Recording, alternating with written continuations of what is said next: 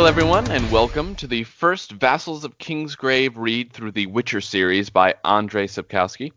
I am Paul, Sir General on the forums, and I'm going to be hosting this episode. And joining today are my uh, fellow Witchers, Bards, and Sorceresses. Uh, first up is Michal.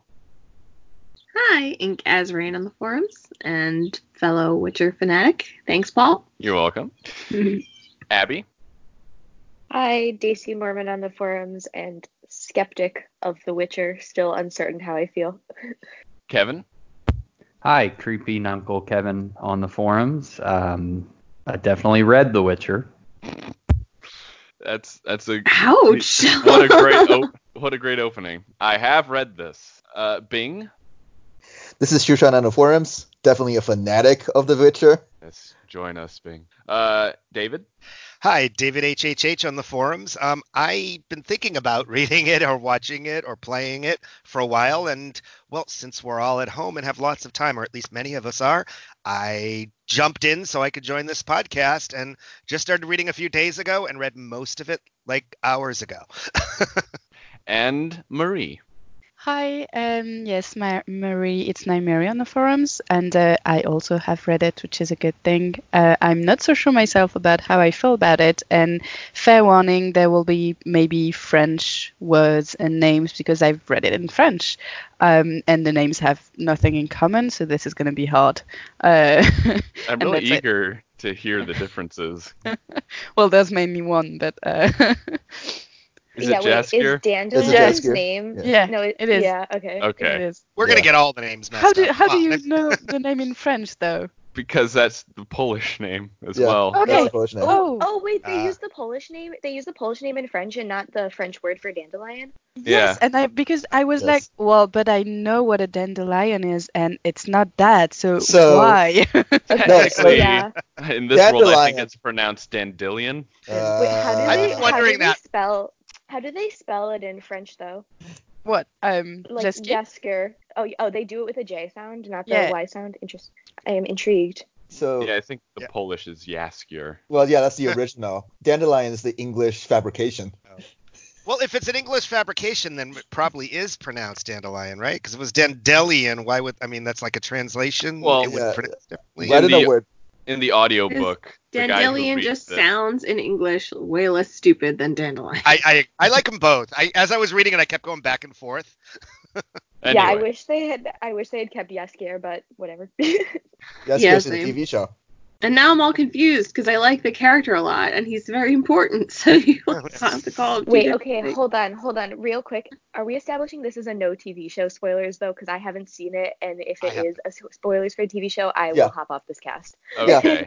That's the Yeah. extent of me going to a TV I mean- show. It's mentioning his name. I, That's it. I'd say this. I think it's okay to say they did it better in the show, or like basic things like this is in the first season, this isn't, but like no spoilers. yeah, that's yeah, fine. You know, translation, pronunciation, stuff like that's okay. I think. However, I will bitch about how Foltest isn't sexy in the show, even though he is specifically described as beautiful in the books. But Okay. that is my biggest gripe. Uh, You mean Burger King? yes, What? Burger, the I have no King. idea what who we're talking about anyway. So. That's fine. anyway, all right. Uh, to get started, uh, how about we just each kind of, I guess some of us already have, have said, but uh, how did you first kind of hear about The Witcher? And also, what would you say is your favorite short story in the collection of this collection? We'll get to the second collection next time. I guess I'll go first just to keep things going. Uh, I, I got into The Witcher because of the video games. Uh, I had heard great praise of them and CD Projekt Red. Uh, they do some great video games with fantastic voice acting. Uh, the soundtrack, like all the music for it, is a very Eastern European style and sounds just very different from what I'm usually used to, and it's just a very nice uh, atmosphere. And the characters in the video games are just very good. And so then when I found out, oh, this is actually a very popular series outside of America, I'm like, oh, well, I guess I'll give this a look. And uh, I ended up reading them about, uh, yeah, four years ago when I started college. And yeah, I just fell in love with them. It's, I just it adds so much lore to the world that I'm a lore junkie. So as soon as I find a fantastical world to uh, get attached to, I latch on and don't let go. When my favorite story in this collection, sorry, is uh, the oh. Actually, I'll come back. Actually, no, it is a question of price. Is my favorite story in this one. I started watching the show because everybody was like, "It's so good, it's so good," and like I enjoyed the show, but I don't think the show is very good. I was not intending on picking up the books and like actually had the thought like I'm not gonna read those. If if they were really good, they would have been famous in America already. So I'm an asshole. I had some free Audible credits, so I got the books. I will say I think like a lot a lot of people on the cast, I wasn't like hardcore sold after The Last Wish. The Last Wish is about establishing the relationships and establishing a lot of the characters in the fact that like they exist and a lot of the the concepts of the world and things really kind of take off once Sapkowski can start using those. I sped through the series except for a couple of like mental health breaks because it was getting too intense for me. Paul was my therapist through this process slash tormentor.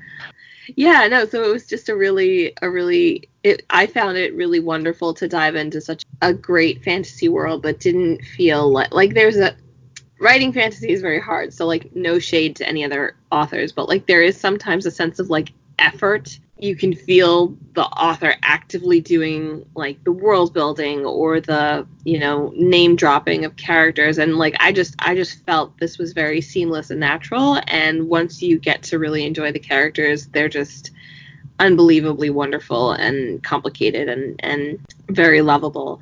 And the books are very different in in certain ways from I guess what you would expect typical fantasy to be. Now I found myself here. I'm a Witcher stan.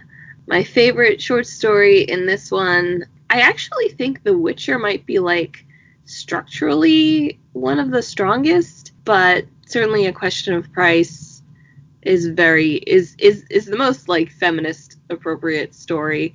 Calanthe is just like a boss. And then I also really like the, the Last Wish because that has a lot of really cool implications for the future, and it has Dandelion and Yennefer. Okay, why don't Uh, I jump in then? So I, you know, I've obviously heard about them forever. I mean, everyone knows about the video games. I, I've enjoyed it. It was interesting when I started, like the first story or two, I was like really skeptical as I was going in because it seemed really, I don't know, a little too like almost a video gamey. Like, ooh, here's like a list of enemies, and and there were so many different names and monsters thrown at you in the first couple of stories at once that I had trouble paying attention. I just kind of was glazing over a lot of it. I thought. Um, and the characters seemed kind of generic in the first story or two, to me at least. But as it went on, I liked the twists that the stories had, and you know, and I think I think I was like fully on board with, I guess since we asked our favorite story, with um once we got to a question of price, I was definitely on board. I really liked that one a lot. I'm not sure if I would put that or um, Last Word as uh, Last Wish is my favorite, but they were both really good. I think I feel like Last Wish makes for a great like season finale. you know, you you can see like the big huge battles being the like you know like that the whole big last like 10 minutes of, of the season. But um but all in all, I liked I, I enjoyed it. I, I'm willing to come back to it. So there's that. Yeah, for me, I guess it's um, the same as at, with most of you guys. It was actually in my uh, on my re- to read list for a while, just because it's it's indeed fam- more famous in um, in Europe than it is in the in the UK. So I, I knew about this book, but the show which I, I didn't watch, yeah, made uh, made me buy it, and I was like, okay, now I'm gonna read them so that I can watch the show afterwards because that's what I do. I'm reading them in French uh, because when you have to choose in translation anyway, because I'm not to read them in Polish, might as well use your first language. I find the writing a bit weird. I think that's the main reason why I'm not entirely uh, convinced yet. Um, but it's also because I'm I'm not a, a, huge fan of short stories in general. But I, I did like the stories, and um, I'm into the second book now, and it, it, it is getting better. So I'm gonna keep reading. And I guess my favorite story would be maybe The Lesser Evil, which establishes a lot of things uh, regarding this world and the our main character. And yeah, and thanks Paul for making us all read this book. Look, I'm just the drug dealer. The first hit is free. You- you guys got to do the rest. So Uh, Bing. yeah, Paul didn't really uh introduce me to this drug because I was long, long past that point by the time by the by the time I was, yeah no no no I I've long been I've I've taken the drug done the rehab and I'm back in it so um I first heard about the series back in 2008 I think when the first game first came out when my so my roommate was playing the first game and he said it was great I didn't actually like the first game very much but it was the second book that second game that actually that actually played and, and hooked me and I also started reading the books at uh, back then. So that was I think 2012, 2013. Since then, I've played a third game, although I don't know if I actually finished the entire game yet.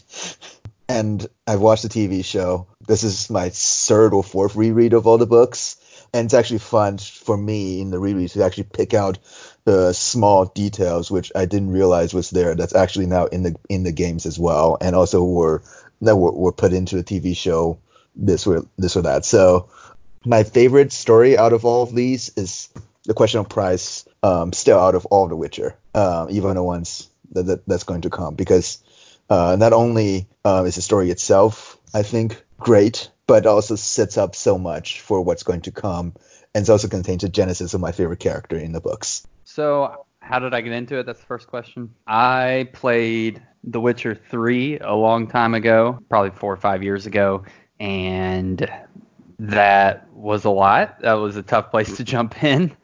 For the most part, kind of hadn't thought much about it until the Netflix series. I actually just watched watched that probably two or three weeks ago, which, for reference, is about four months after it came out. Saw the call to arms and decided to make this happen. So I didn't find it organically or anything, I guess, is the the story for me.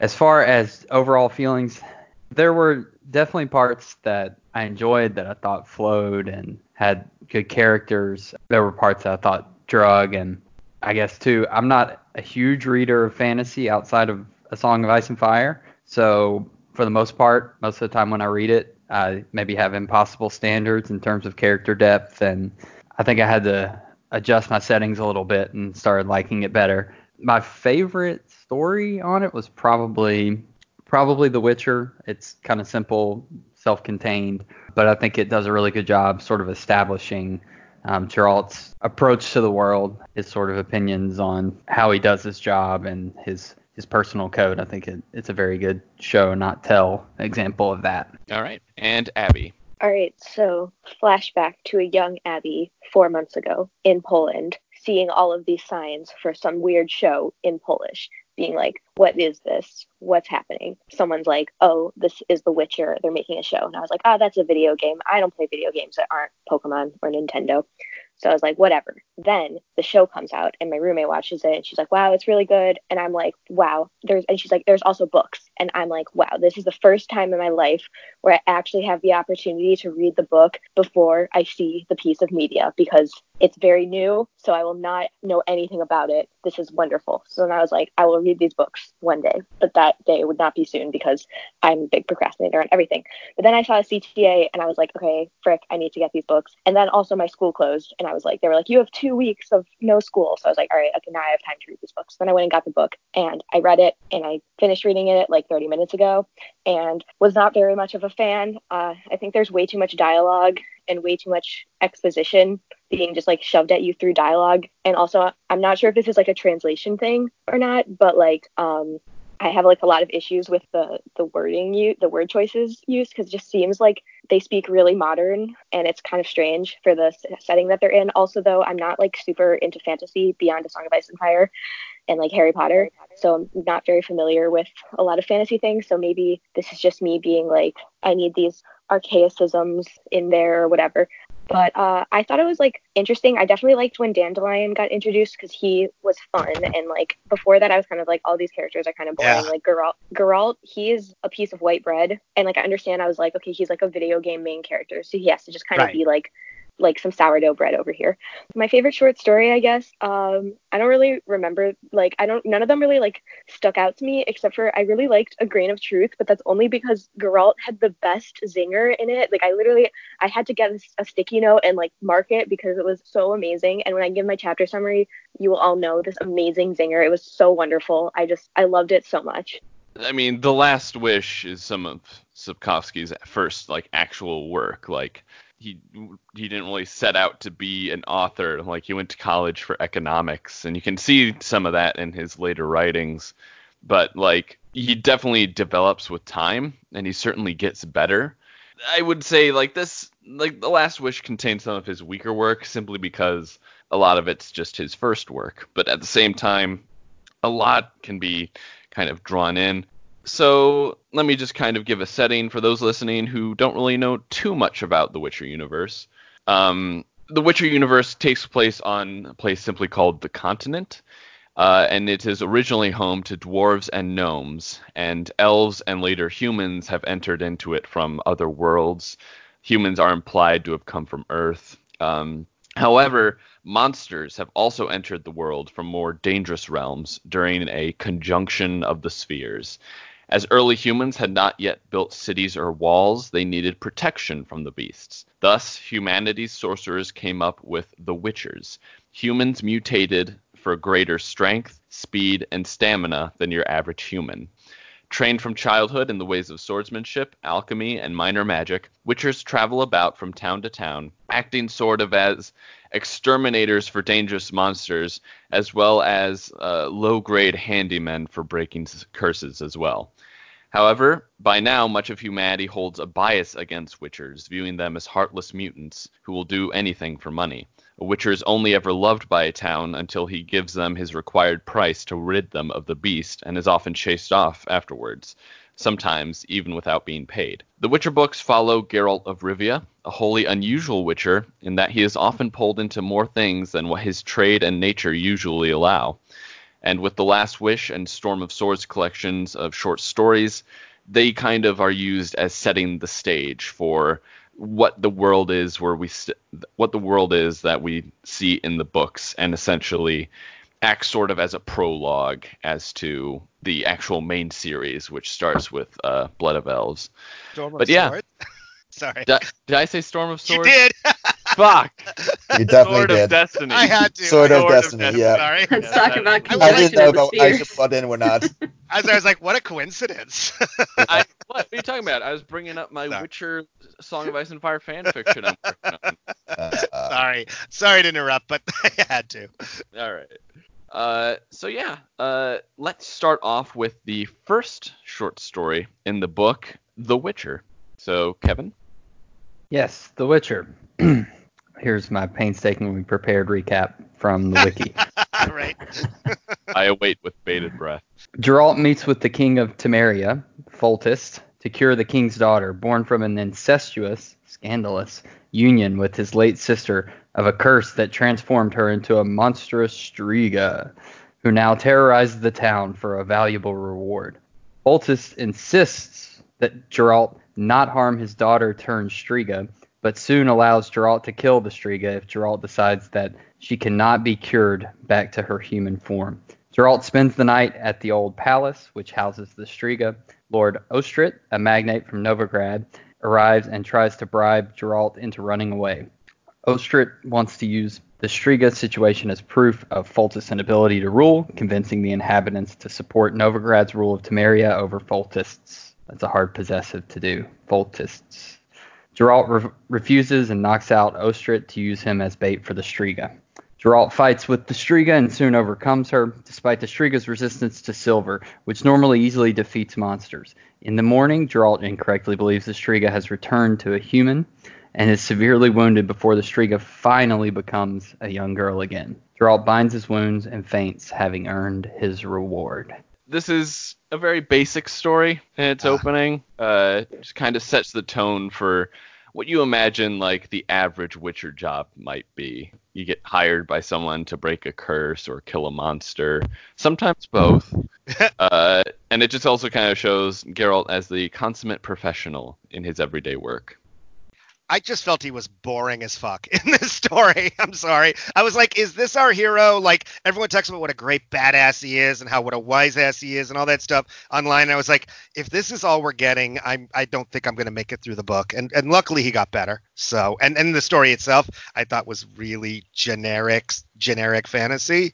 It's very different coming into this uh, knowing what a character Geralt is already, because otherwise, because I felt uh, when I read it, I already know sort of have an established picture of what Geralt is, having played Witcher 2. So coming into it, I actually felt like this is a fun monster of the week time. It's very charming that way in comparison to what the video games are. So when you're coming in for a different approach, when you this, the, the very first impression can be a little rough. Yeah, I had some issues with this chapter, but like I think in retrospect, I probably liked it more than the other ones because there's so first of all, I have no, I, I assume a striga is something that's like specifically made up to this book, but I was like the way it was described, I just had no way to picture it in my head. Yeah, I was so I went right to. Google. yeah, me, oh, me too, me too. But then also there's just like, yeah, something with, I, I think it's just something with the writing style, but there's a lot of things that like he tries to like show, not tell, but then it ends up me being just really confused about what the heck is happening. So when he was, I I- like, I read this this chapter a really long time ago, so I don't exactly remember my feelings towards it, but I just remember when he was like fighting with the Striga, I was so confused what was going on for like half the time. And maybe it's because I'm not like a close enough reader or something, but it was just something that, that I noticed throughout the book. Is just like I was constantly like, wait, what is happening? Like, like I, I understand Yeah. like you don't want to tell us exactly what's going on, but I was like, what, what, ha- what? Like there, it, it- this becomes more of a problem later. There was literally one chapter where I had to look up a plot synopsis because I was like, what is going on? Like, am I reading this correctly? But um, I actually this chapter I guess I, I I definitely in retrospect liked it more than a lot of the other chapters just because it did tell a story that like kind of seemed to make more sense than a lot of the other stories because it did feel like he came to do a job and he did his job where a lot of them it was like oh maybe he's gonna do a job but we don't really know like uh, I don't know but sorry I'm I'm sorry I'm very negative right now the thing about Sapkowski is that he, especially in these early stories, he is sort of he dodges trying to describe in more detail sort of the, the more action scenes. Yeah. Uh, so um, and and that, so he is. I think I feel like he's much better at actually sort of the more di- in, in more dialogue scene, heavy scenes, in more illustrating characters. Um, he yeah, and and often what I do is I, I just substitute what's going on in I in the video games into those scenes now. This is the problem I have coming into these books from the second game. And now having played the third game as well, I just substitute what's going on in video games into these action scenes. It's very different from somebody who's just reading it for the first time. The first time you approach this, this uh, the, the the series. I watched the show before I read the books, so it actually did help in a lot of ways and that like I was more familiar with like like this story is in the first season and it I didn't have to track everything and like decode as much, but I do really like the way he kind of just like tosses you in the deep end and you know like it's it's what where's Rivia? Don't know, you know, what's a witcher? Yeah. Like we'll get some kind of explanation of that, but like I do think that the confusing stuff comes more from the politics than the mechanisms of like the Witcher stuff. The story was like written in 1986, so I think it's like pretty audacious to like, you know, just be like, here's my here's my debut fantasy story, and it's like super incesty, and like I'm not actually like gonna comment particularly on that, you know. Yeah. Um, Can I ask a quick question? Um, maybe for Paul or, or Bing, since you're more the experts. Like, in terms of in what order were these stories written in terms of based on each other and the and the other series, the other books? Because maybe that'll help in our discussion. Because, like for instance, if something's the very first thing he ever wrote, then it makes sense that he hasn't like fleshed certain things out. Because I know these were all like gathered from other stuff he'd written for other like you know for, from other like anthologies and stuff. order wise, there's not too much of a specific order that the short stories take. Uh, specifically with this one, I think the only thing that really matters is that uh, The Witcher and by proxy, uh, uh, The Voice of Reason, both take place. Uh, like The Voice of Reason takes place almost immediately after The Witcher, and Yeah. by then, uh, the voice of reason kind of uh, seeps in like stuff from the Last Wish because he mentioned Yennefer and stuff like that. I get that, but that's not what what I was more referring to is in terms of like how he wrote them. Does anyone know, like, you know, for instance, was The Witcher the very first one he did, or was the you know Last Wish the first one, or did they come after a few of the novels or stuff like that? Just so we can have a sense of like how he was building, you know, because I mean, like, you know, and for instance, in the Game of Thrones book, a lot of the stuff, you know, he hasn't done a lot of the world building yet. So sorry. I know for sure The Witcher was his first uh, Yeah. story that he submitted to a magazine. Uh, Bing, do you know 1986. 1986? It won third Uh, place. yeah, it didn't even win the first place. So the first one is yes, the first one is The Witcher. Um, and then came actually uh, a story that's in another. Uh, so the Road with No Return. Um, is that is that in Sword of Destiny or is that in Something Ends Something Begins? Actually, so some and then follow some of these stories in here and some of the stories in Sword, the Sword of Destiny. Um, I don't know the so I so I, I don't know the quite the the the uh, the time frame between like some of the other stories in here. But, But, most Witcher, of these were written before the novels. uh yeah. Okay, Yes. just curious because I didn't have, I wasn't sure. Yeah, Thank yeah. you. Um, but The Witcher is definitely the very first one. And it seems it, but Yeah, I don't know if the Road with No Return is actually in the, one of the collections of books. Yeah, I, I I, think, think, it might be it's uh, like a standalone. I don't think I've read that one, so he has like Yeah. a million short stories. Like every time I think I have a grasp on it, somebody from Poland is like, "Have you read this one?" And I'm like, "No, I didn't know that existed." yeah, it's it's one of the yeah it's, it's the early years it's uh, of fantasy publishing, uh, early early times of fantasy publishing where uh, I mean where a lot of this is still sort of serialized um, in magazines and stuff like that. And so again, at this time, he wasn't thinking about constructing a coherent story, which yeah, makes which is why we have the like memory harp sound that basically is the entirety of um, the voice of reason. Mhm. All right. Yeah, there's not too much to say about the No. Witcher. It certainly sets the world up. Uh, you see the kingdom of Temeria and Foltest the King, who they play a greater role in the books and later video games. Um, Good, because I liked him somehow. yes, he comes off as a very selfish king, but a good man. in a Yeah.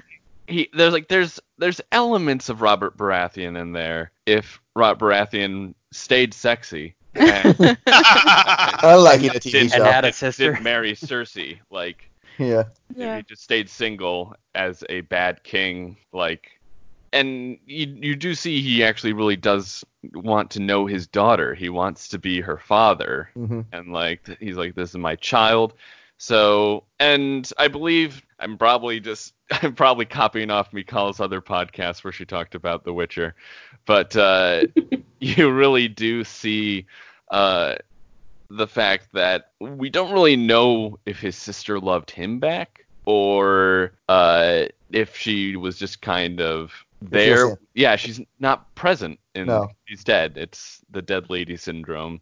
Uh, but you do, at least to his credit, see that he legitimately wants his daughter. And, like, of course, people can be like, oh, it's because he also needs an heir. But I don't think, like, if he need an heir, he could marry anyone he wants. she didn't become his heir. I no spoilers for people Sorry. who read the, That's who not important. the games. It's not. It's not important. Yeah. There, there are easier And and, more pleasant ways of acquiring an Yeah. heir, I think, Yeah. than uh, Other than turning a monster into your and it's daughter. pointed out. It's pointed out in, in the in the in these books that uh, uh, th- women typically don't become heirs, anyways. Yeah. So he is. It, I, I think it very much comes down to maybe not the best king, but a, at least a decent dad. Well, it's interesting. He's like he's like a decent dad. I don't know if he's like a good person because he is at the same time being like, yeah, I guess a bunch of people have been killed over the years. like, oh well, it's wow. also the fact that he's the king. I don't think he could be too connected with the peasantry. Yeah. And It is usually like the peasants who get killed by the monster. right. See, that I feel- reminded me of that like oh that Lord Farquaad quote where he's like, "Some of you will die, and I'm prepared to make that sacrifice." Yes. Yes. So oh like, 'cause god, it's now I'm picturing Foltest as Lord Farquaad.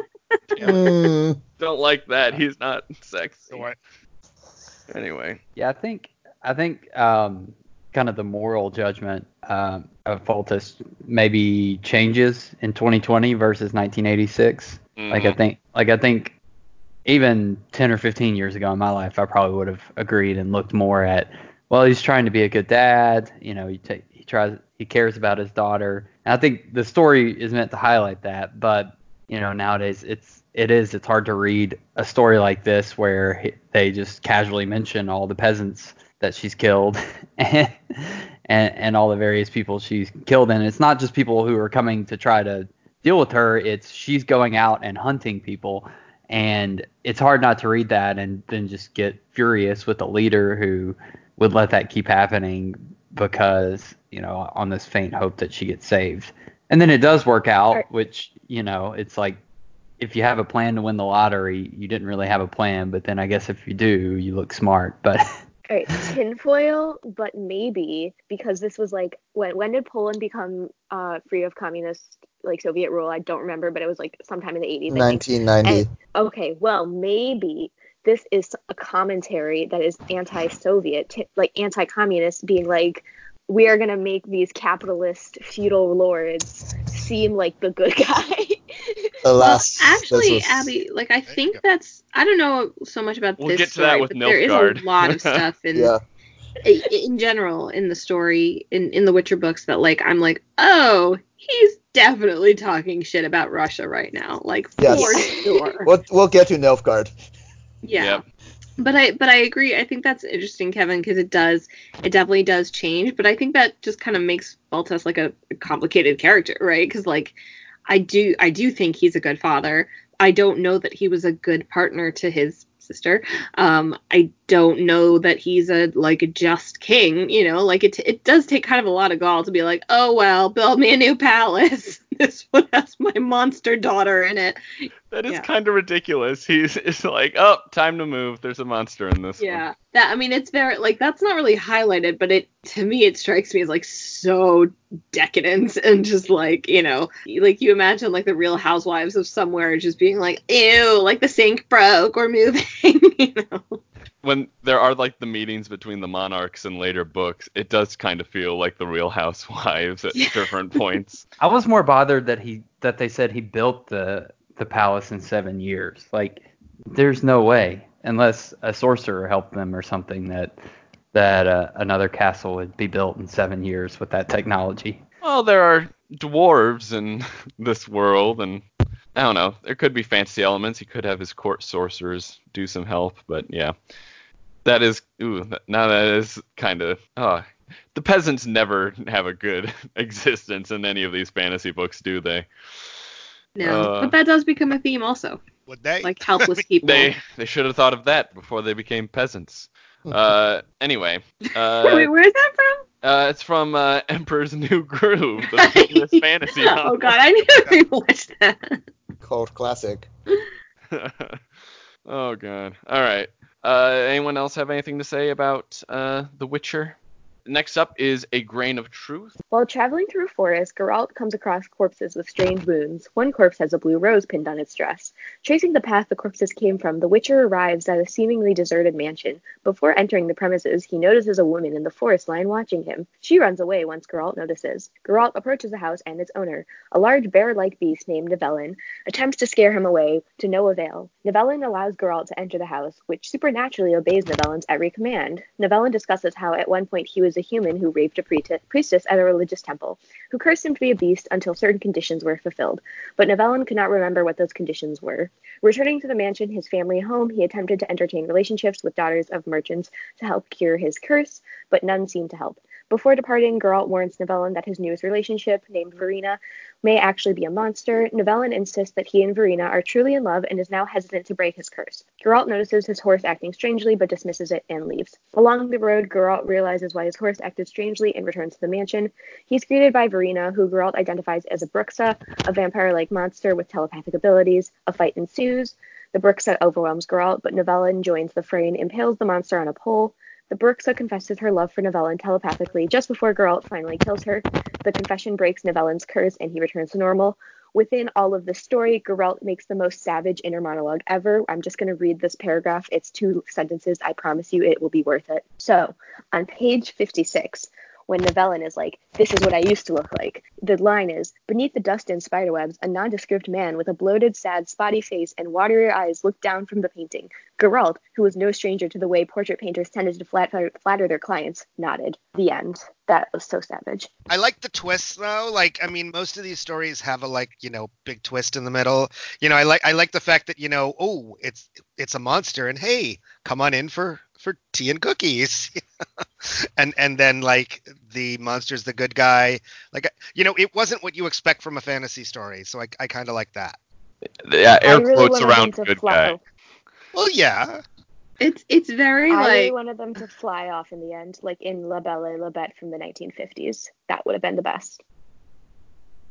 I just keep getting hung up on the fact that it's like, man, I had to rape her.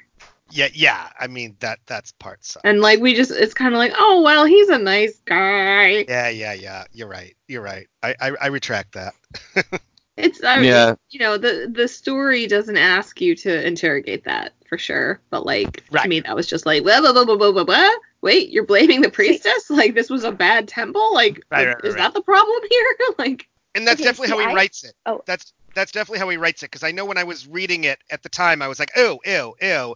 Now then when I thought about it afterwards, I was like, oh yeah, he was sweet. But I think that for a retelling of Beauty and the Beast, it is an interesting choice to make, and I think that it's actually more fitting for the actual like moral behind the Beauty and the Beast um, um on the princess part, where like because in the Disney version, and I actually think in the original, I don't remember. It's been years since I've watched that.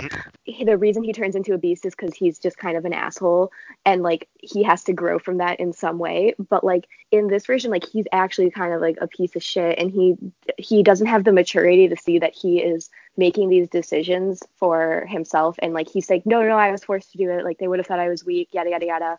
And so by becoming this beastly monster he's forced to like tackle with his like sell himself. And he we do see that he has grown as a person.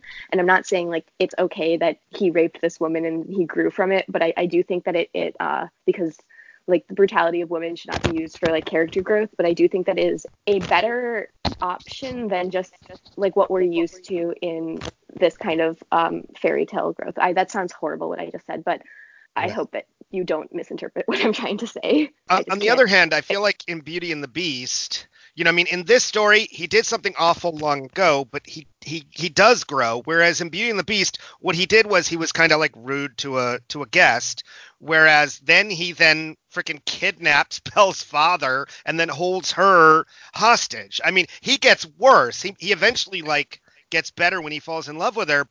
I mean, Beauty and the Beast is just Stockholm syndrome of the movie, right?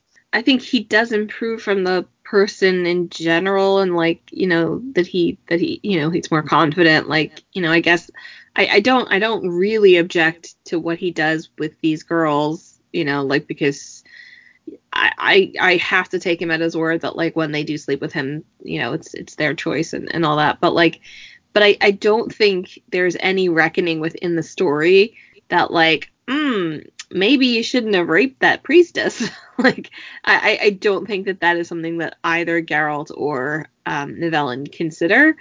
So this is something that I think Sapkowski, especially in the early stories, he has a bad tendency to try to like put his own twist on classic fairy tales. Obviously, this is uh, we've mentioned many times before. This is Beauty of Beauty of the Be- Beauty and the Beast, and he's trying to figure out ways to sort of uh, what is my angle into this story? What is my contribution to sort of into this sort of very familiar fairy tale, uh, but adding a twist to it.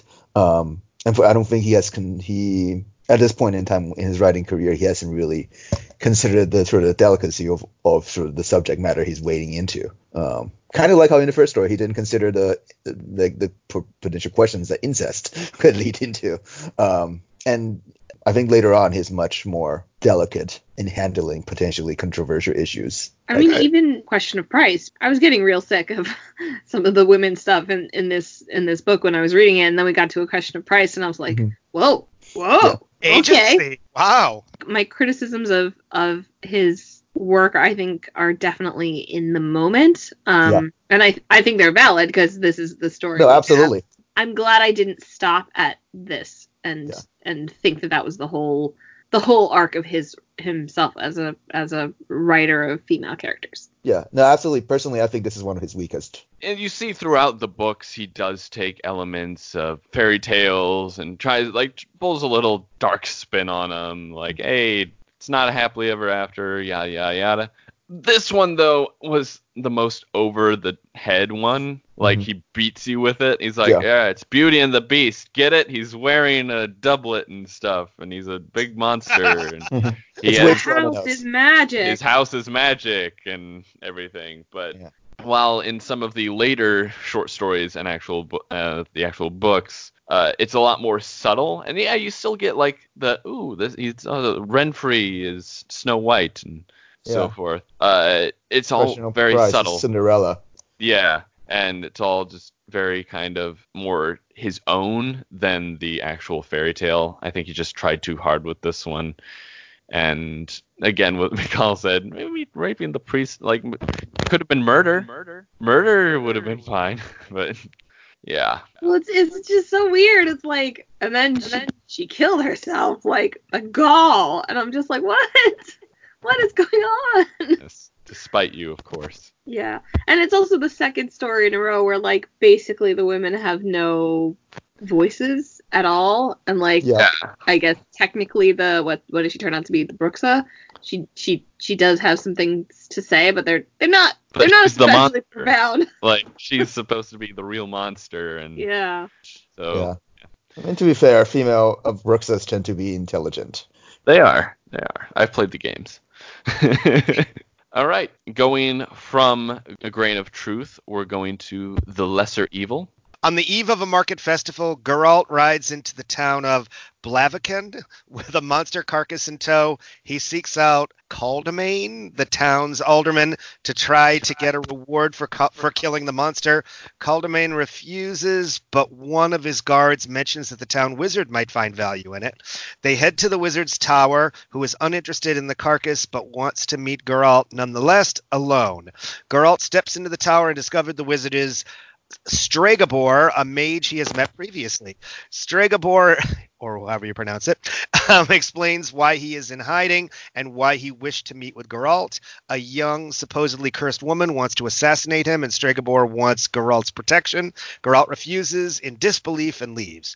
Meanwhile, the described assassin named Renfri has entered Blaviken along with her band of mercenaries. Geralt meets her in a local tavern, and she explains to Geralt and Caldemeyn that she bears a letter from a king that she is under his protection, which Caldemeyn confirms.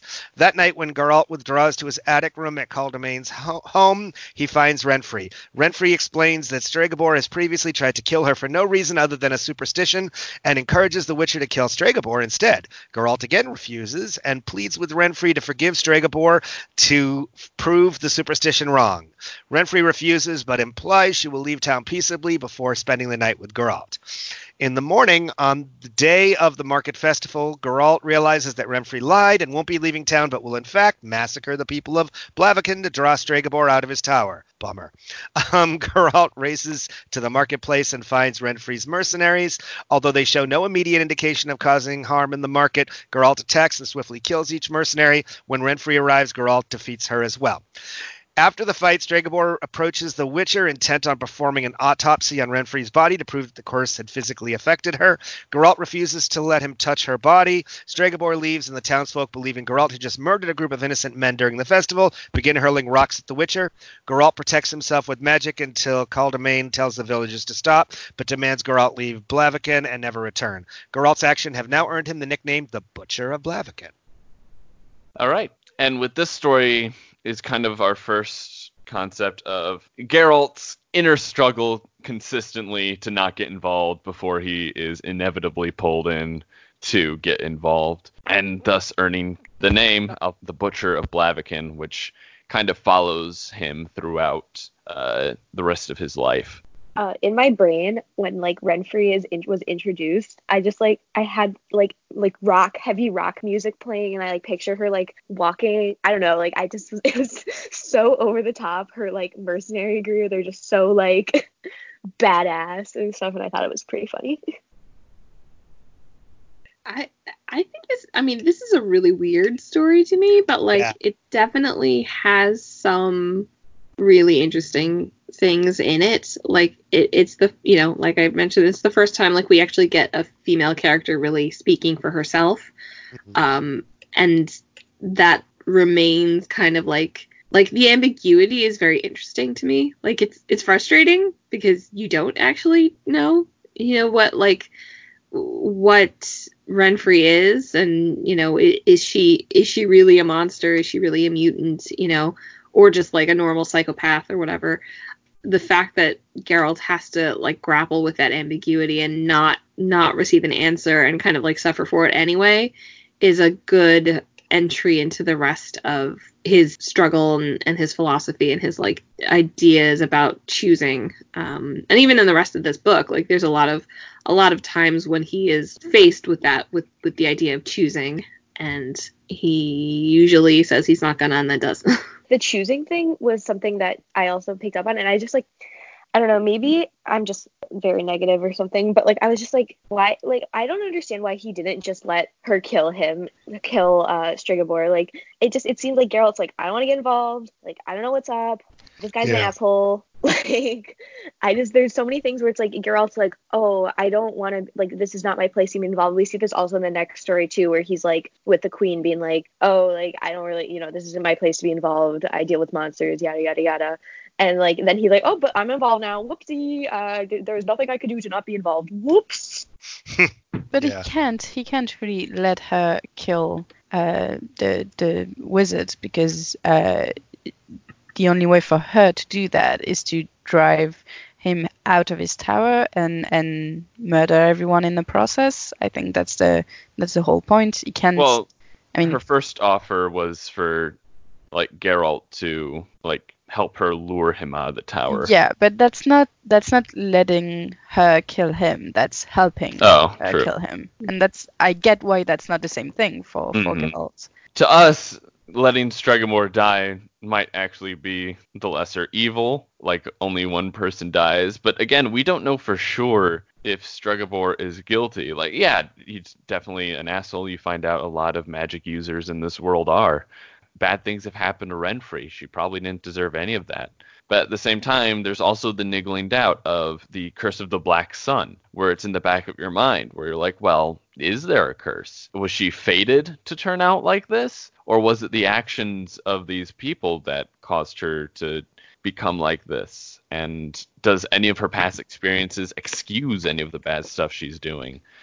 It definitely gets into the deeper philosoph- uh, philosophical bits that the rest of the Witcher books kind of follow and then you get Mopey Geralt, ultimate form.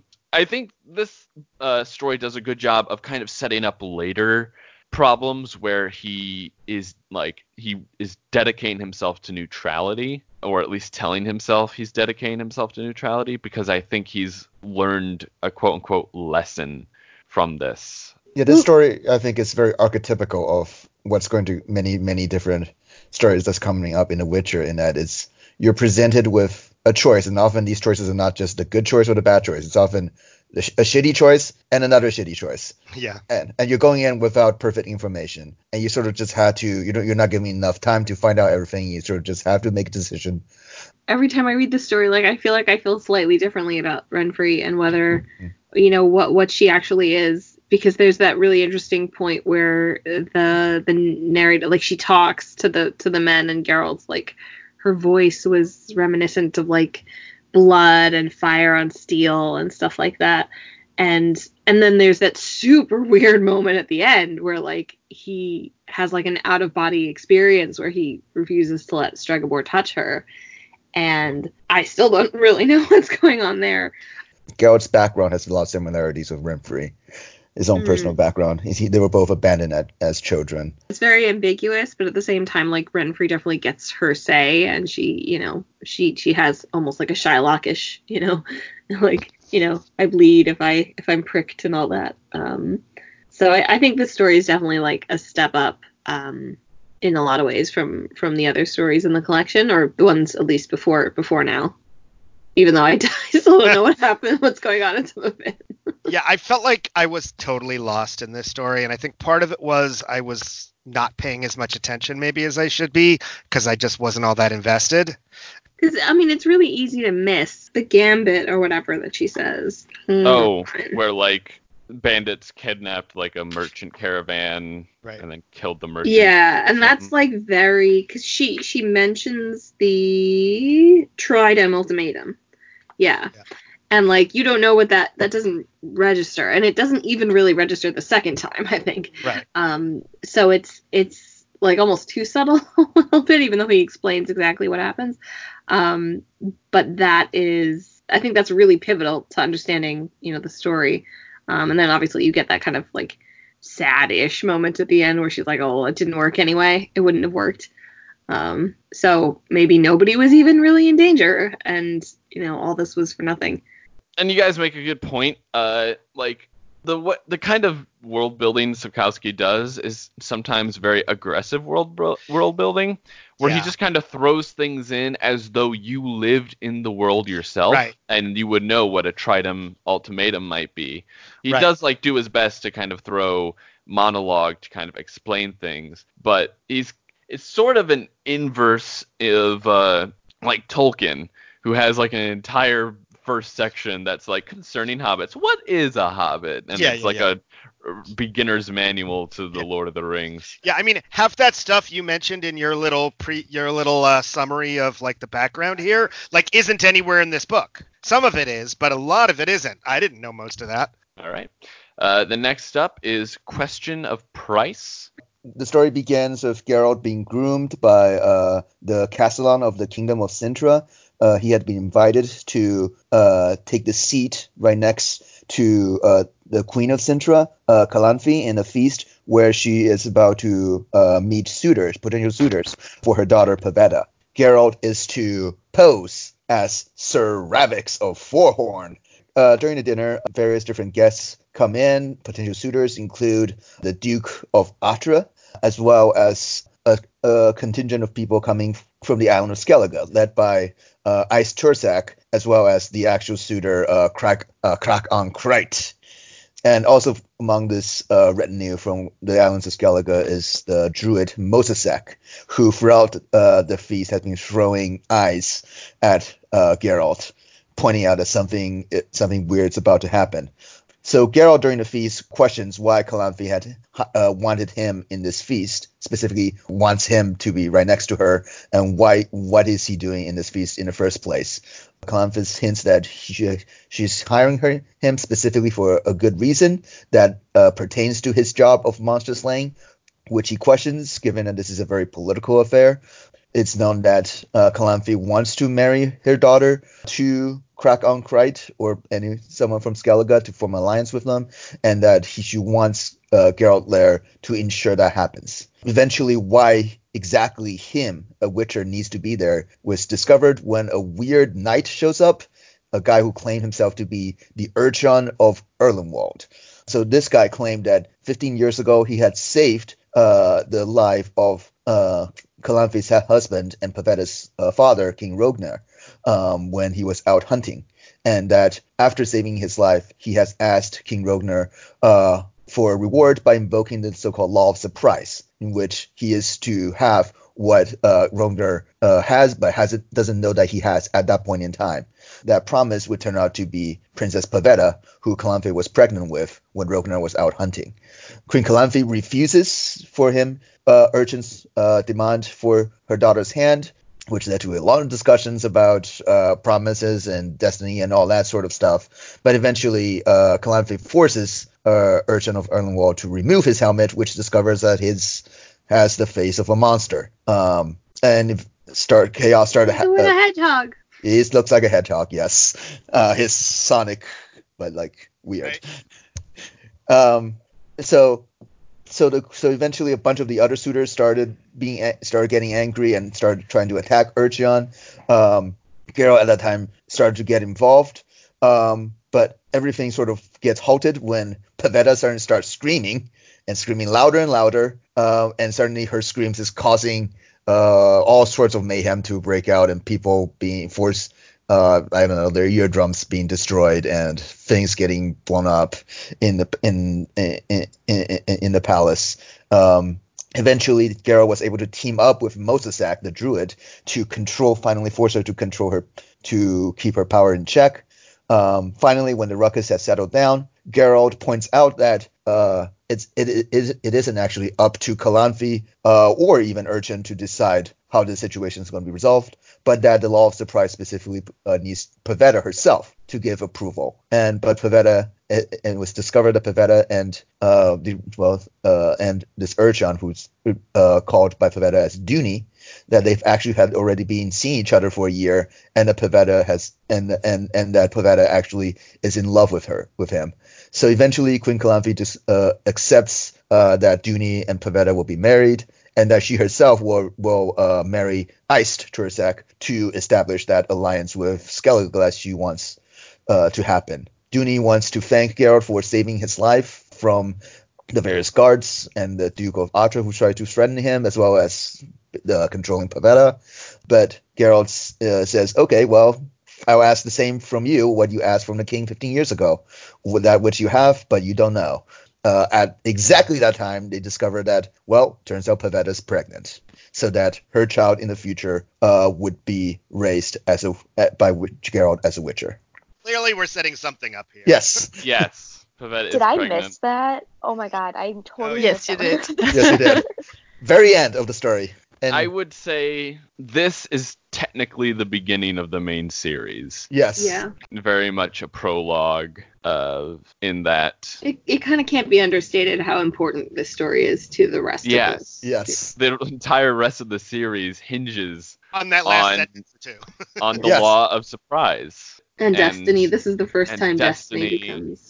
And Geralt becomes highly entwined with uh, the royal family of Cintra and the child yet to be. I really enjoy this one, if only for Calanthe, who is. I I always just imagine her as the Queen of Thorns, uh, but if she was actually the Queen.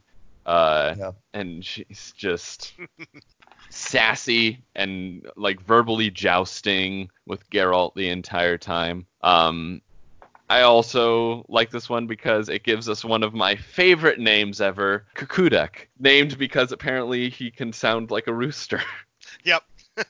This is from Wikipedia, but apparently that guy's name is Island Bird of Tig. Island bird of, and I prefer Coodcoodak. Yeah. Right, right, And that's what stops Pavetta from screaming because he attacks the bagpipes oh, yeah. and then just Yeah. like right, right. Which is yeah. very Witcher. It's like, oh no, it's it's not actually the mages and the Witcher who like managed to stop her. It's this guy making a lot of crazy noise with bagpipes. Right, right, right. Yeah, it was weird. Yeah, and you just have a lot of great names in this because you meet the Islanders of Skellige who are basically imagine the Iron Islanders but not assholes. That's Yeah. what I felt Uh, like. I thought they were going there. They're very Viking-esque. Okay. You will see Crach an Craite. Mhm. Um, Oh, good. Patrick uh, will be happy. And Mouse is series that has a lot of uh, a lot of Skellige in her. Yes. Yeah. Uh, she spends a decent of, portion of her childhood on Skellige. You also like Eist Tuirseach and Draig Bon-Dhu, and Yeah. you're just like, oh, where are you finding these great names, Andre? and even like the fake name for Geralt, Sir uh, Lord Ravix of Fourhorn, Yeah, is that's terrific. a great name. And It's also very. I love his um his sigil, right? Yeah. Because it's like A a, maiden maiden, on a riding bear. a bear, which Yeah. is very. Yeah, definitely tied into uh, some of the Bear and the Maiden Affair. yeah, and, and, and just the themes of the story, you know, with Pavetta and the and the beast. You know, one thing I thought was interesting about this is that in, in some ways he does in this all the stuff I didn't like in the other books and the other stories, but I liked it here for some reason. Like like there's way too many characters that I could not even remotely keep track of, but I mm-hmm. didn't care because I liked them. Yeah. Like yeah, this character's doing something and I wasn't really sure which one it was doing that, but I'm like, yeah, whatever, I'll go with it because I'm enjoying the rest of it, you know? which is funny. And and I will say I feel like a lot everything was kind of way too neatly tied up. Like, oh wait, the the queen Eh, the queen isn't he's not really the king and oh wait she was having an affair all along oh wait and so was the queen oh and she's pregnant conveniently just in time for Geralt to you know claim the baby, and it was just like and a lot of it seemed really, really convenient. But I Too don't care 'cause I convenient, enjoyed it. probably. Right. But I enjoyed Yeah, he almost thinks something might be going on in the background. So, so deliberately that's so. Either way, I didn't care because I enjoyed it. hmm um, I just have to like. I have very mixed feelings in a good way about Calanthe because she is like a real piece of work. Yeah. And there's some stuff about her in sort of Destiny that is like, holy shit. Um, but she's so dominant in this story and has so many of like amazing lines and like I can't even pick them all, but like, well, one thing Geralt says is like Geralt was amazed by her arsenal of smiles, which is just I think a, a fantastic line. Mhm. And then um, at the end, um, which I'm still going through because this is a long story. I would say like just I just found a random line, but uh, with Calanthe, I'll give you whatever you ask for, and I don't like being told to repeat myself. I wonder, Witcher, do you always try to dissuade your employers as strongly as you are me? Time is slipping away. Answer yes or no. Yes, that's better. That's better, Geralt. Your answers are much closer to the ideal. They're becoming more like those I expect when I ask a question. So, discreetly stretch your left hand out and feel behind my throne. And it's like he's grabbing the sword she's placed there, but you tell like she's used to getting her way and like as queen, she expects to be getting her way in all affairs. hmm Yeah. You know, this story really sets in motion all of the the later all of the later events of the series and that it it starts with such a like it's it's so interesting cuz you know, you don't really know what's going on and why Geralt's there and what he's doing and then like what he is brought there for is definitely not what he ends up doing and then whether or not that's you know a good or a bad thing kind of changes depending on how you look at it. And um yeah i don't know. It's it's yeah it's it's it's really cool. And the fact that it ends on such a happy note is uh i think it's actually more of an artistic choice than it than it seems initially is what i'll say. And and you know for a fantasy story that's you know not all that recent it's nice that like both of the major female characters have serious agency and Mhm. they decide what they're going to do with their lives in both cases so that was kind of cool Yeah, because it, it's really disturbing to be like, oh, so uh, this guy just asked for this, and like Pavetta like belongs to him now, and then the fact that Geralt like very clearly establishes that it's Pavetta's consent that like seals the deal, Yeah. um, is is a big Right. relief. Something more than destiny, Yeah. Yeah. which comes into play later. Um, yeah, that's yeah. I would say of all the stories in this collection, that's the key one to watch. If not that and The Last Wish, I think are the necessary reads for you to really understand these things. Yeah. Uh, and also gives a good uh, show of how uh, Geralt approaches sentient monsters. Uh, there are a lot of monsters who can understand they're not just beasts who are looking to eat, vampires and such, kind of with the Bruxa. Uh, and some like are malicious and pose a constant danger to people. But uh, you you do learn in this that Geralt is against killing a monster for the sa- simply because they are a monster, uh, and for the fact that he also recognizes this isn't a natural monster. This is a curse. Uh, and what do witchers do? Well, they break curses. So that's just kind of his general. He's like, I'm not just gonna kill this guy because he's cursed. And also, he doesn't really like being used by Calanthe No. uh, again, she says, uh, like this, it's called a question of price because so much of this is Calanthe being like, well, what will it cost? Because she's willing to pay like dividends to kill Duny and uh, have her uh, Pavetta marry Crach an Craite. Uh, but we do see that uh, despite just kind of a general stereotype of witchers being mercenaries in all regards, uh, we do see that Geralt does kind of have his own Witcher's codex. Now, whether or not his code changes over time depending on how he feels, it that that is open ended. Now that actually brings up an interesting question I had, which I, we're not going to completely get into the game now. But I want one thing I wanted to ask though is since you brought it up there, which is, I mean, I like the idea of a you know more a more morally complex hero, and yet you know let's face it, video games are generally you know kill all the monsters you can. You get more points, you get more you know you get more experience, you get more whatever, more loot when you kill lots of monsters. So does that that concept of like Oh you yeah, know no, sentience in- does that translate into the game well? Absolutely. What what makes The Witcher, well, especially Witcher 3 great, is that it's not like that in the video games. In that almost every single side quest has its own story that presents sort of a moral dilemma for Geralt. So uh, yes, there's the sort of the loot collection aspect to that, but you're also sort of forced to sort of sort of confront moral questions that you, there's not an easy answer to in almost every single side quest. So basically, uh, Geralt and uh, so Dandelion are looking for work at the edge of the world, um, which I don't know where that is, but I didn't understand the geography of this whole thing. Um, so they stumble stumble into a weird situation where some kind of devil um, is doing mischief, and the villagers want Geralt to drive him away, but not kill him. Um, so Geralt goes out to the fields and find uh, the devil, but it attacks him. Uh, so he goes back to the village where he meets with the old wise uh, woman and her kind of apprentice whose name is Lille and who is a weird character who you kind of understand is not quite who she appears to be. They learn that the devil is actually a Sylvan, and so he is an intelligent creature, creature and Geralt wouldn't kill uh, him anyway. So he goes back out to the fields to tries to talk to him to understand why he's doing this and to convince him to to just stop. But they end up fighting, and as the Sylvan escapes, um, Geralt is knocked out uh, by an unidentified rider.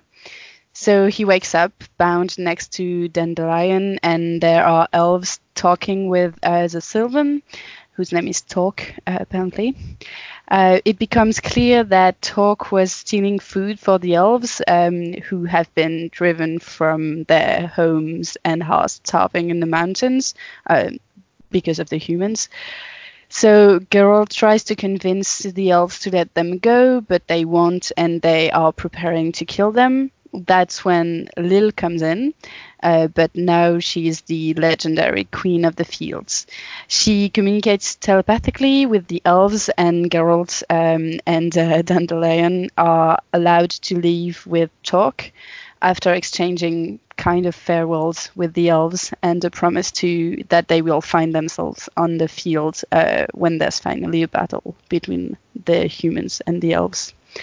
And that's the end. All right. So the question I was going to ask is, uh, when the old wise woman speaks, does she speak in more like an archaic form of French? Uh, let, me, let me check. I'm not, even, I'm not sure, but I have the book. Uh, Because in So I can- English, she uses a lot of tis. they and, went uh, ham. Like when she's reading, or not reading, but mm, Yeah. remembering what the book says. Though the witchman greatly covetous and greedy for gold be, giveth ye not such a w- one more than for a drowner one silver I- penny. It speaking like back when English sounded more like German in like the way it's formed. yeah. With like the verbs going first. No, it's not like it's a bit more archaic than the rest of the wording, but not that much. No. Clearly not uh, to the extent you're describing. But Yeah. I have no idea what it is in Polish, so. All right. So what did you guys think of uh, the Edge of the World? Yeah, just very quickly. So the lo- specifically the location is Dol Blathanna, the former Elvish kingdom that uh, was mentioned by Filavandrel, which has by this point been taken over by humans mostly. This is, I think, where the first time we get like him being like, "I'm just gonna straight up rip off Tolkien," but like a little different, you know, like but but bad, you know, like like what if everybody was really didn't get along and then you know the situation had been reversed? I mean, Filavandrel seems to me like a name straight out of Tolkien, and um, And Toruviel. yeah, to to reveal. reveal. But I think that the twist is that these these elves don't act like Tolkien's elves. These are these are desperate individuals. They're just as prone to very humanistic emotions, unlike the more sort of ethereal almost. Yeah, I definitely feel like this is kind of what might have happened to the Tolkien Mhm. elves if they Sure. didn't have a west to sail to. Yeah, Like, Yeah. if Tolkien's elves had to stay in Middle Earth, things would have been like, it's, you read the Silmarillion, some of those elves are real assholes. And you can imagine how they would just clash so much with humanity. like there's kind of the idea that that that they leave for a reason, right? They leave Middle Earth for a reason, and Yeah. You know if if that was not able to happen, like the Age of Man descending, which is sort of what Geralt talks about, like it's you Mhm. know things have changed and now it's it's man time. I think what's interesting about these elves specifically is how pathetic they are at this point. Mhm. and that Yeah. the, the, the senses that I get out of them is just general pity, and that's what Geralt felt towards them. You know, one thing I thought was weird was the contrast and and way almost too stark a contrast for me where the very next story has elf major characters and they're completely different. Like time wise do those two stories happen near each other or is it just are they just totally different elves it was just Uh, weird to Well, they're the same elves, but in different locations. Like there are some elves who refuse to integrate with human society, and they kind of become guerrilla groups with uh, like dwarves and halflings included, called the Scoia'tael. Uh, you kind of learn more about them in the later books. Uh, but then you have like elves who just kind of live in cities, live in towns. They're still kind of treated like second class citizens uh, like in the- because racism. Yeah, Uh, right.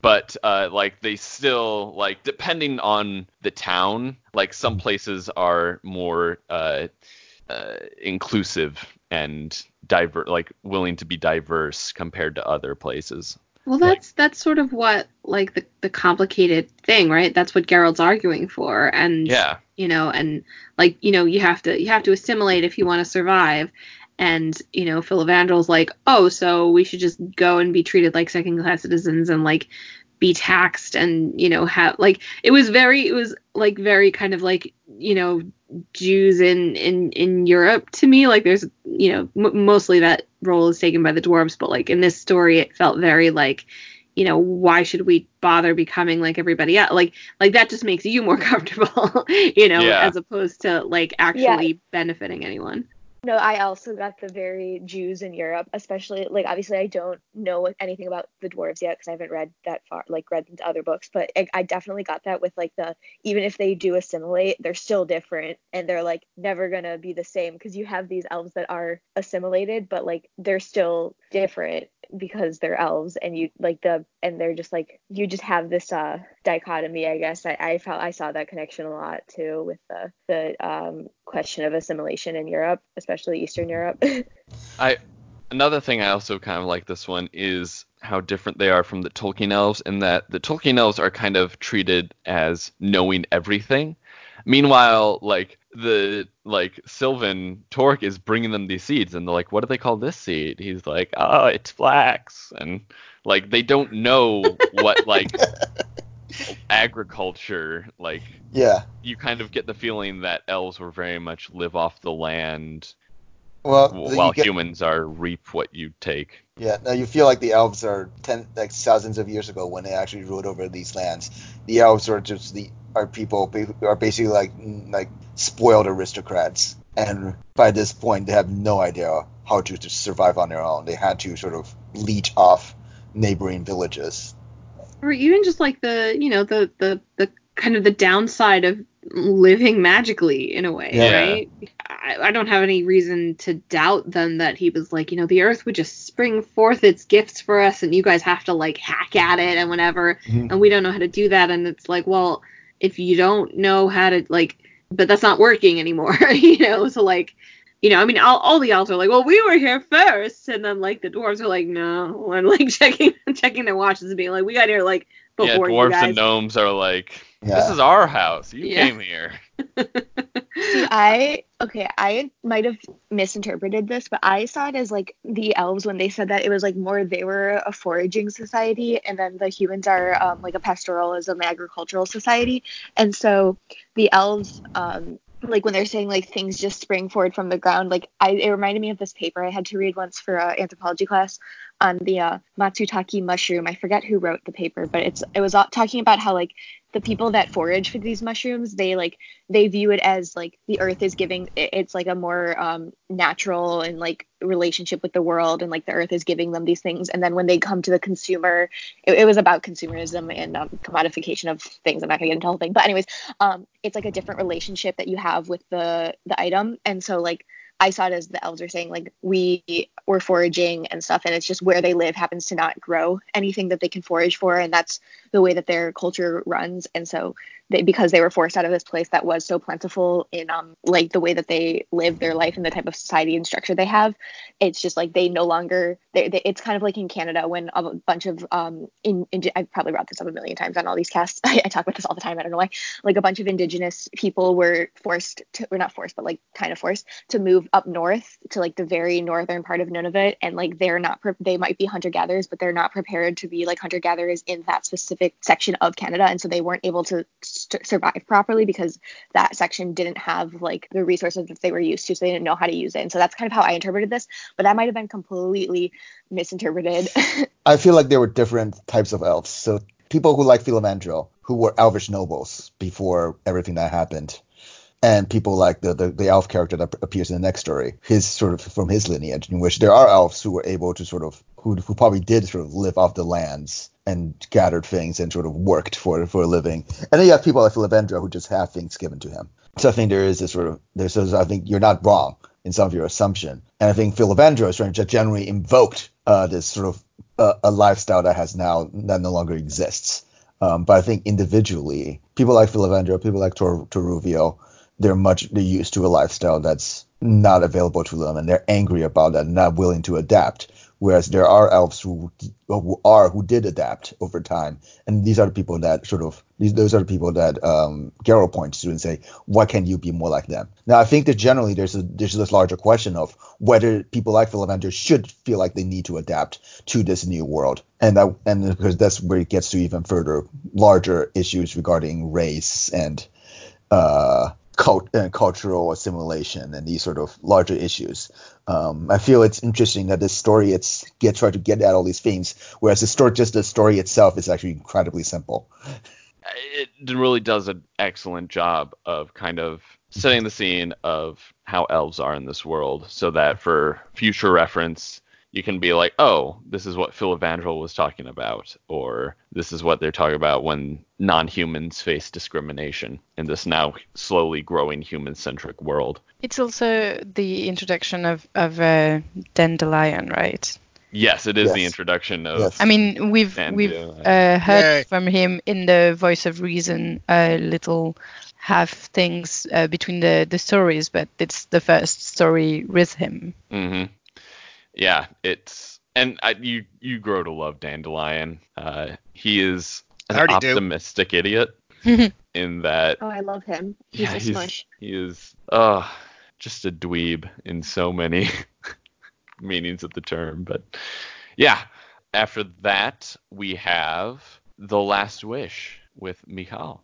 Yeah. Which I'm sure I can't wait because I know how you feel about Geralt and Yennefer. And it's just the beginning. so in um, the the first of what will become something of a running theme, Geralt and Dandelion try and make breakfast out of fish. They instead catch a genie's bottle. Um, the genie atta- attacks Dandelion and starts wreaking havoc on his voice and throat. Geralt rides to the town of Rinde, but they're there at night and nobody is allowed through unless you're like a super noble human um, until morning. So they wait there. Um, Geralt meets an elf named Chir- Chireadan and his cousin. They tell him that there is a sorceress who's defying um, the tax and the boycott of magic in Rinde and who can probably help. So in the morning, he goes to the the sorceress's house, um, knocks the doorman unconscious because money opens all doors, and finds a sort of drunk, befuddled uh, the merchant that that the sorceress is living with, um, and then uh, goes and brings her apple juice. She is sexy AF and tells him that she will help him, but she needs to take a bath first. So they sort of bathe, par- they parallel bathe, and she makes herself invisible as they have a conversation, but he still kind of watches the water reveal this and that. I think it's he she she agrees to help. Geralt kind of uh, also notes that Yennefer's beauty is um, uh, some is magically induced because uh, sorceresses were usually usually started off as ugly girls. It gets a little complicated because Yennefer agrees to help um, and starts to help him, and then starts to help Dandelion. Geralt goes to check on them, and um, she puts Geralt under a spell that basically makes him go kick the ass of everyone who insulted her in the town. Geralt wakes up in prison with Chireadan, um, and they're like, man, we're fucked. The mayor shows up and the priest shows up, and basically nobody there likes Yennefer, but they have different opinions on exactly what to do. Geralt is about to be killed, or they're like about to be taken to the scaffold, whatever. Geralt's getting beaten up, and then he wishes that this is out of order. I don't care. Um, he wishes that the guard will burst, and he does. Dandelion shows up through a portal and is like, I wish that you let him go, and that sort of clarifies things a little bit. Um, Yennefer starts to try and snare the genie. Um, she needs the last wish to be discharged so that she can get its full power, but Geralt knows that that's not going to work. Long story short, they uh, he goes to help her. They fall through a couple of portals. There are oysters and boobs, uh, and Yennefer realizes that he is the master of the genie, and he makes his last wish, um, which is un unstated in the book, um, but does something so that the genie can no longer kill Yennefer as it wants to. In the wreckage of the house, they are like, ooh, ooh, and then have sex. And he, at some point, Carol's like, you were a hunchback, and this is like a, a big revelation to him. Um, and uh, yeah, and then Chireadan um, finds finds them. They all everybody thinks that Geralt and Yennefer are dead, but then they realize that um, nope, they are just enjoying each other's company in the wreckage. Um, and there's also a "go fuck yourself" joke in in the story. Yay. Woo! Yeah, that's our introduction to the infamous Yennefer, who will play a big part in all the coming tales. Yeah, I mean, it was really Um, clear that she was going to be a major character. Like, I couldn't tell if any of the other characters would come back, but obviously her and Dandelion were. So, Yeah, you learn just who Yennefer is. Someone who is incredibly vindictive if you cross her. Specifically, I'd like to quickly kind of read out what her punishment was for the people in the when she uh, enchants Geralt to do her bidding. I fear, muttered Geralt, that that wasn't the end of it. Your fears are well founded. You left the pawnbrokers and marched down the str- center of the street, jostling passerby and shouting some nonsense about a lady's honor. There was quite a crowd following you, Errdil, Va- Vratimir, and I among them. Then you stopped in front of Laurel Nose, the apothecary's house, went in, and were back in the street a moment later, dragging Laurel Nose by the leg. And you made something of a speech to the crowd. What sort of speech? To put it simply, you stated that a self respecting man shouldn't ever call a professional harlot a whore because it's base and repugnant, while using the word whore to describe a woman one has never knocked off or paid any money for doing so is childish and punishable. The punishment, you announced, would be dealt there and then, and it would be fitting for a spoilt child. You thrust the apothecary's head between his knees, pulled down his pants, and thrashed his arse with a belt. That's just kind of Yennefer's style. Uh, if you end up kind of making her look the fool, she will repay it like fivefold. Or even try, honestly. You Or don't even have to try. be successful. Yeah. the the interesting thing about this story is that like the tables are a little bit turned on some of the like things that that Sapkowski has relied on in terms of like consent and and whatever because Geralt and Yennefer's relationship which I adore to pieces and is one of my favorite literary relationships um, begins with a serious breach of consent of Geralt by Yennefer. She puts him under a spell and makes him do whatever she wants, and like that's that's not you know it's it's not sexual, but it's it sort of sets the tone in some ways for the way things are between them.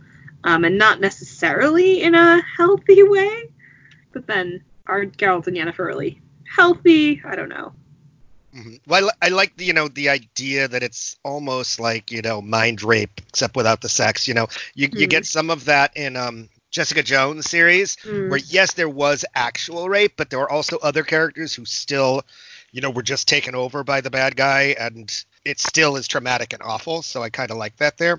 But but here's the thing I don't get is so at what point was he not under her control? Was I mean all that stuff when he goes back after her is that his own doing? Because I mean we get from the other elf who's like nah yeah I can't control it.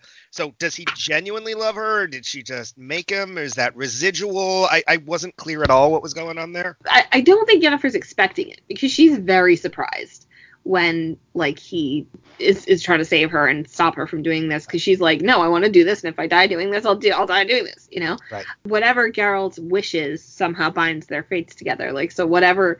So that fact really um, surprises her. So I don't think it was intentional, but it's possible it was a side effect. But I I I like to think that Geralt kind of sees a kinship in Yennefer kind of from from the beginning that like it's it's sort of a ruthlessness but also like a kindness in a you know like she does help Dandelion you know and like we don't know if she would have helped if she hadn't thought she could get the the Jinn out of it but like No. I feel like the answer is not necessarily no um well, that's a raving endorsement. well, I mean, you know, for, She might for not be a total actually dick. sort of is. And I Yeah. do feel like Geralt initially goes back to her simply because she's a person, and you learn that Geralt is above all a humanist. He believes in like the better side of people. He knows that people will rarely devote themselves to the better side of humanity, but if like there's a chance to just save someone who probably doesn't deserve death, like he'll go for it. this is a lot more than just saving someone. I mean, you know, Well, he I, he does save her with his last wish, and it's only because he's able to bind her to him that he's able to save her. Otherwise, the Jinn would have killed her. Which I mean, also like you know, creates that question of how much they are like the how much of their bond is kind of self-generated and how much of it is created by the wish. Right. Um, which I guess also calls consent into question, but like their relationship becomes so much more than like all of the than this basis that like it's you know I don't know. There's there's a part that like well first of all was was just you know being being used to George R. R. Martin and his attempts at writing sex. Um, I found the the relationship between Geralt and Yennefer just like much better. Um, and Yeah. just the way low bar though. well, I mean, he has a line like they were caring and tender, and I, although neither quite knew what caring and tenderness were, they succeeded because they very much wanted to. Like, Yeah, and like that that seems really sweet and like telling to me that like these that it doesn't come naturally to them to be like necessarily nice or generous people, but like but like there's kind of like a value in effort, you know, and and having good intentions. Hmm which maybe is is maybe a, a sign of like what Yennefer would have you know like maybe maybe she like didn't she sort of wanted to be generous to Dandelion and and Geralt you know but like the only way she knows how to do that is to like use it to her advantage.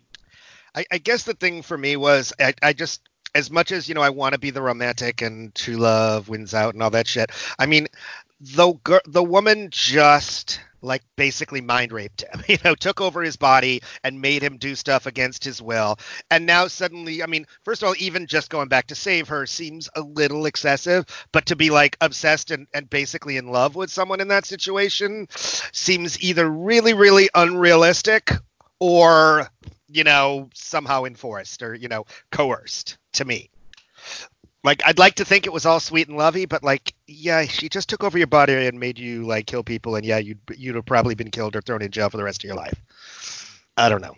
I just had a tr- trouble buying it. yeah no I mean the stakes are very high um I think is just a telling of Sapkowski in that I don't think he writes one pure love story in this book. Every like major kind of love connection is messy and like has like gross elements to it, like love usually is. Like there are awkward parts, there are parts that where you're not sure if this is morally right or not, but then at the same time, these two characters still show desire and love for each other.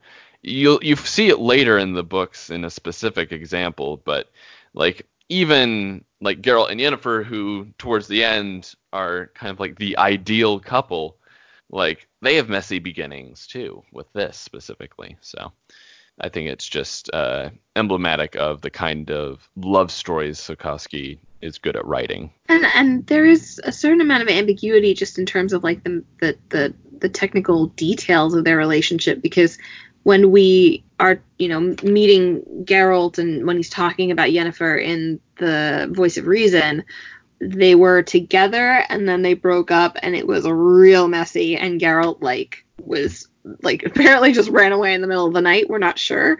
You know, it's not instantly perfect, but I I think they both are like very needy people and I think they're both I think they're both perceived as being and want to be perceived as much like stronger and much more like powerful. You know, like Yennefer's Yennefer's physicality is is partly, you know, the like uh, you know, 80s fantasy writing. She really throws it in his face at one point that like I was I was able to do this to you because you were hardly paying attention because you were watching me wash my tits, you know, like and Yeah. you know, they they both want to like to put out that view of themselves and I think they both kind of recognize that in each other. I don't necessarily buy the whole like and she was a hunchback and like I don't know. Yeah. Like Yeah. the whole the whole paragraph about how like, you know, sorceresses are beautiful, you know, women with the eyes of ugly girls and I think there's there's something to be said for both of them experiencing less power than they do now and and kind of like a lot of what they do is in response to that experience. Certainly certainly Yennefer and I think Geralt also. Um, I had one question for all of you. Is um, so as to the three wishes. So at what point did you realize that he actually was getting the wishes and and not Dandelion? And for me, the answer was the second. By the, with the second wish, it seemed really obvious, but I missed the first one totally. What was the first wish? Okay, so the first wish is a is a joke um, that you're not supposed to really. Yeah, so so he says Geralt says that incantation. He throws that incantation that like he heard a priestess say once, right? When he's Um, trying to exercise the djinn. Yeah. Right. Um, and that is what Fuck yourself. ends up translating to uh, go fuck yourself. So he his wish is that the djinn goes and fucks itself, which it appa- apparently has Ah. to. Um, which, Which I can understand why it's angry now. yeah, there is a- oh, okay.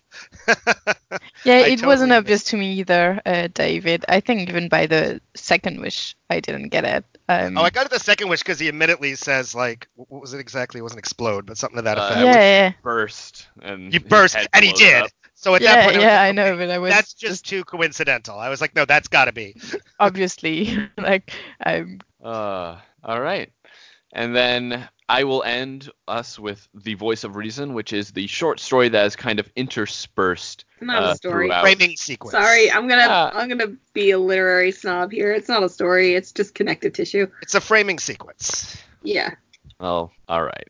Although, I mean, it does have a solid story in there. I mean, eh, it, there's, I mean, a short one, but parts of it. Parts of it. All right. mainly the end. Go. All right. So, uh, it takes takes place in the Temple of Melitele in Ellander, which is part of the Kingdom of Temeria, which is where Foltest is king. Uh, Geralt is being tended to by the uh, priestesses of Melitele, uh, specifically uh, Mother Nenneke, who is kind of the high priestess there. He starts out being awakened by Iola, who is a mute servant, and they make love simply because he's Geralt. He, he's he's just a horny bastard. And he falls asleep thinking about uh, his fight with the Striga. That's when it goes back to the Witcher story. By the morning, uh, Nenneke wakes him up and says that he really needs to get better by entering into a trance, which would show him his future. He refuses because he doesn't believe in trances or the goddesses. Uh, he has profound respect for uh, Mother Nenneke, but at the same time, he is fairly staunchly an atheist. Uh, and then we get the story A Grain of Truth. Uh, later on, two knights of the white of the Order of the White Rose, Count Falwick and Sir Tailles, arrive. They are ordered by the Prince of Ellander to chase Geralt out of town because he's a Witcher, and Witchers are gross, and you don't want them hanging around too much because they're basically vagrants. Geralt promises to leave in three days. Insulted, Tailles challenges Geralt to a duel, and the knights promise to return. That's when we get the story of The Lesser Evil. And then later we also have Geralt telling Iola about his history as a Witcher and destiny, which is when we get the question of price. Later, Dandelion shows up uh, having heard of Geralt's uh, adventure in Vizima with the Striga and has just decided to see how he's doing. They talk about how the Witcher profession is losing profitability in modern times because so many monsters are going extinct at this point. Later, Geralt talks to Nenneke about Yennefer, wishing to give her some give some of his payment for, from defeating the Striga to her, and he talks about how Yennefer and him first met. Finally, Geralt and Dandelion decide to leave, but they are uh, waylaid by Falwick and Tailles and a company of soldiers who are led by Dan- uh, Dennis Cranmer, a dwarf captain. The knights tell Geralt that he either has to fight Tailles, in which he must basically not hurt Tailles, otherwise he'll be killed. Uh, so he basically has to throw the match. Geralt accepts but avoids punishment by causing Tailles to injure himself. Dennis accepts the loop accepts the loophole and permits Geralt to leave, hoping to meet Geralt in the future. Before he leaves, Geralt touches Iola's hand, inducing a trance. Geralt, Iola, and Nenneke see a bloody and violent vision of Geralt's future. Geralt dismisses the vision, claiming to have seen it before, and says goodbye to Nenneke. Uh, yeah, I like these as kind of like a framing device for the rest of the stories because it helps us first meet Dandelion, and but also it gives us the amazing character of Mother Nenneke, I- who I assume she'll be important. uh, sort of. She's not too much, but she does act as almost like Geralt's mother. Like she judges his relationship with Yennefer and such, and she's also just like like the sassy nun character, basically. Uh, I have She's- one. She's very much like, let me take care of you. I'm not your mother. Don't complain to me. Tell me all your problems. Shut up. I'm not your mom. Why don't you call anymore? but one of my favorites is you've a guest. Who is it this time? Duke Hereward himself? No, it's that it's Dandelion this time, your fellow, that idler, parasite, and good for nothing, that priest of art, the bright shining star of the ballad and love poem. As usual, he's radiant with fame, puffed up like a pig's bladder, and stinking of beer. Do you want to see him? Cool. Of course, he's my friend after all. Nenneke peeved, shrugged her shoulders. I can't understand that friendship. He's your absolute opposite. Opposites attract. Obviously. There, he's coming. Your famous poet. He really is a famous poet, Nenneke. Surely you've not you're not going to claim you've never heard his ballads. I've heard them, the priestess winced. Yes, indeed. Well, I don't know much about it, but a, but maybe the ability to jump from touching lyricism to obscenity so easily is a talent. Never mind. Forgive me, but I won't keep you company. I'm not in the mood for either his poetry or his vulgar jokes. And then uh, Dandelion comes in. My deepest respects, venerable mother, he whined stupidly. Praise be to the great Melitele and her priestesses, the springs of virtue and wisdom. Stop talking bullshit, snorted Nenneke, and don't call me mother. The very idea that you could be my son fills me with horror. She puts everyone in their place, specifically like when uh, the knights come to tell Geralt off and uh, Sir Tailles throws down the gauntlet. Nenneke's like, pick that up, you dropped something. And like, she just dismisses everyone simply because she is kind of able to, because she's a priestess. She's only answerable to her goddess. And a lot of the people who do like talk to her kind of realize that. Yeah. I mean, I feel like other than, you know, the little bits with them, like all of the early framing sequences stuff are kind of like whatever. Like, you know, we just need a point page. Like it's the kind of thing you see in an anthology with different writers a lot. Like, hey, let's come up with some sort of thing to make all these stories fit together. But then like I feel like the last chapter like is actually a an interesting story. Like I like the way he gets out of the fight, you know. And obviously you get the big mic drop of the, you know, oh shit, he's gonna have a pretty shitty ending here. a big bloody nasty one, you know. Like I'm reading that going like, oh, this is actually a big moment. I agree. Like everything until like when the Knights of the White Rose kind of show up is kind of meh, and then you kind of get once you get more of that actual conflict, Right. it becomes better. Yeah. All right. Yeah, there's there's good character stuff in in this for sure. Um, Yeah. I also Storytelling. really, really, really like how how it starts with like, you know, I, I I've been hearing about like how great this is and blah blah blah, and it starts with the most like typical Yeah. fantasy, like you know, like her mantle brushed across her bare breasts. It's Yeah, yeah, I was yeah, just yeah. Like, really, Paul? Really? yeah. It's really all Paul's fault. it is. It is my fault. But yeah, uh, that is the Last Wish anthology of books. Uh, the next one we will be going through is Sword of Destiny, not Storm of Swords.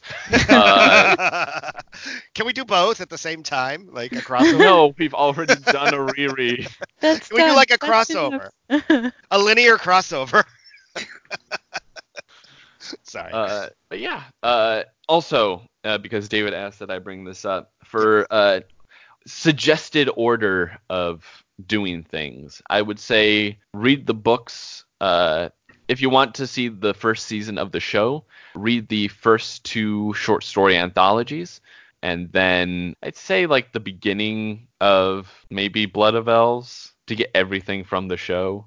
I mean, I don't mind a few spoilers here and there, Okay. even, but but I'm just saying in general, like in know, general, what the, best- first season follows kind of, you know, it is very much like The Last Wish, where it's not fantastic, but it is enjoyable in parts. Yeah, Uh, honestly, like I don't think there's. I, I would I would read um Sword of Destiny, especially because if you've read um if you've already read The Last Wish, then like you're kind of over the hump of like this is incomprehensible. Yeah. Right, right, right, right. Um, but that but that was re- very much helped by you know it helped me to watch the show first. So like I.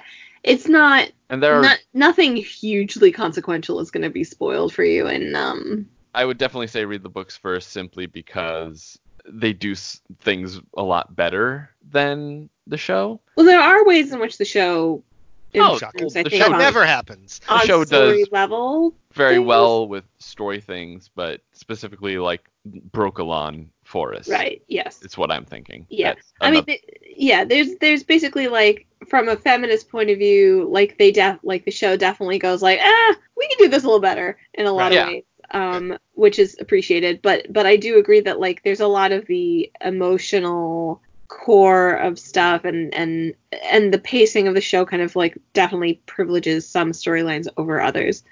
Um, yeah. Right. But- they don't, don't they also bring move up like Yennefer's storyline and uh, I don't know the name of the other major Well, female actually- characters. They move a lot of that stuff up earlier, right? Because just to you know get us introduced that's not the a lot of that is not in the books at all. Yeah. Oh, like, like Yeah. all of you like Yennefer's background story, that's just in the show. That's never really shown in the books. Um so yeah. You're not going to bring uh, the stars in a couple of seasons in. yeah. In regards to the video games, uh, the video games take place six years after the book series. All three of them. all three of them. Interesting. Okay. So will there be major spoilers? Like, will I know? Oh shit, this big thing's going to happen, or Yes, there will be big spoilers. I would say you're probably free to skip the first video game. It's not very consequential to the rest of the games, and it's not Mhm. very good. Uh, Witcher 2 acts acts pretty nice, where it's a very linear story, um, and it uh, it's kind of it has uh, like Witcher 2 and 3. The choices you make as Geralt really affects the outcome. I'd say Witcher 2 is like a linear, almost kind of politics, almost kind of like a Game of Thronesy thing, because you're Geralt thrown into a political situation, and you need to kind of choose who you're gonna trust, who you're gonna side with. And then Witcher 3 is a much more grandiose time to save the day, but Right. also let me play some Gwent on the Nope. side. given how big three is, I mean, it's like one of the biggest video games of all time.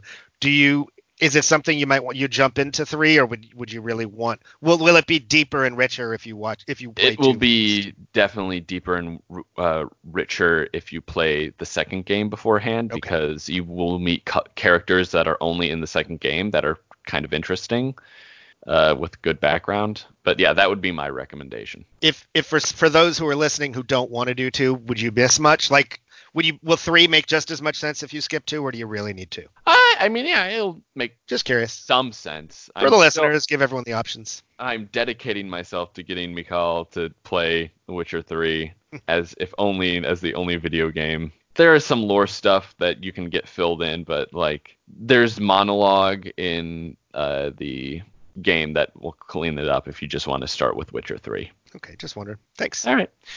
Thank you for joining us on this adventure through Andrei Sapkowski's first Witcher book, The Last Wish. The next one will, of course, be Sword of Destiny. I almost said Storm of Destiny. These words are too similar. Uh, we look forward to doing it then. So, goodbye. Bye, everyone. Bye. Thank Hopefully, you. talk This to y'all again fun. soon. Cheers. Stay well.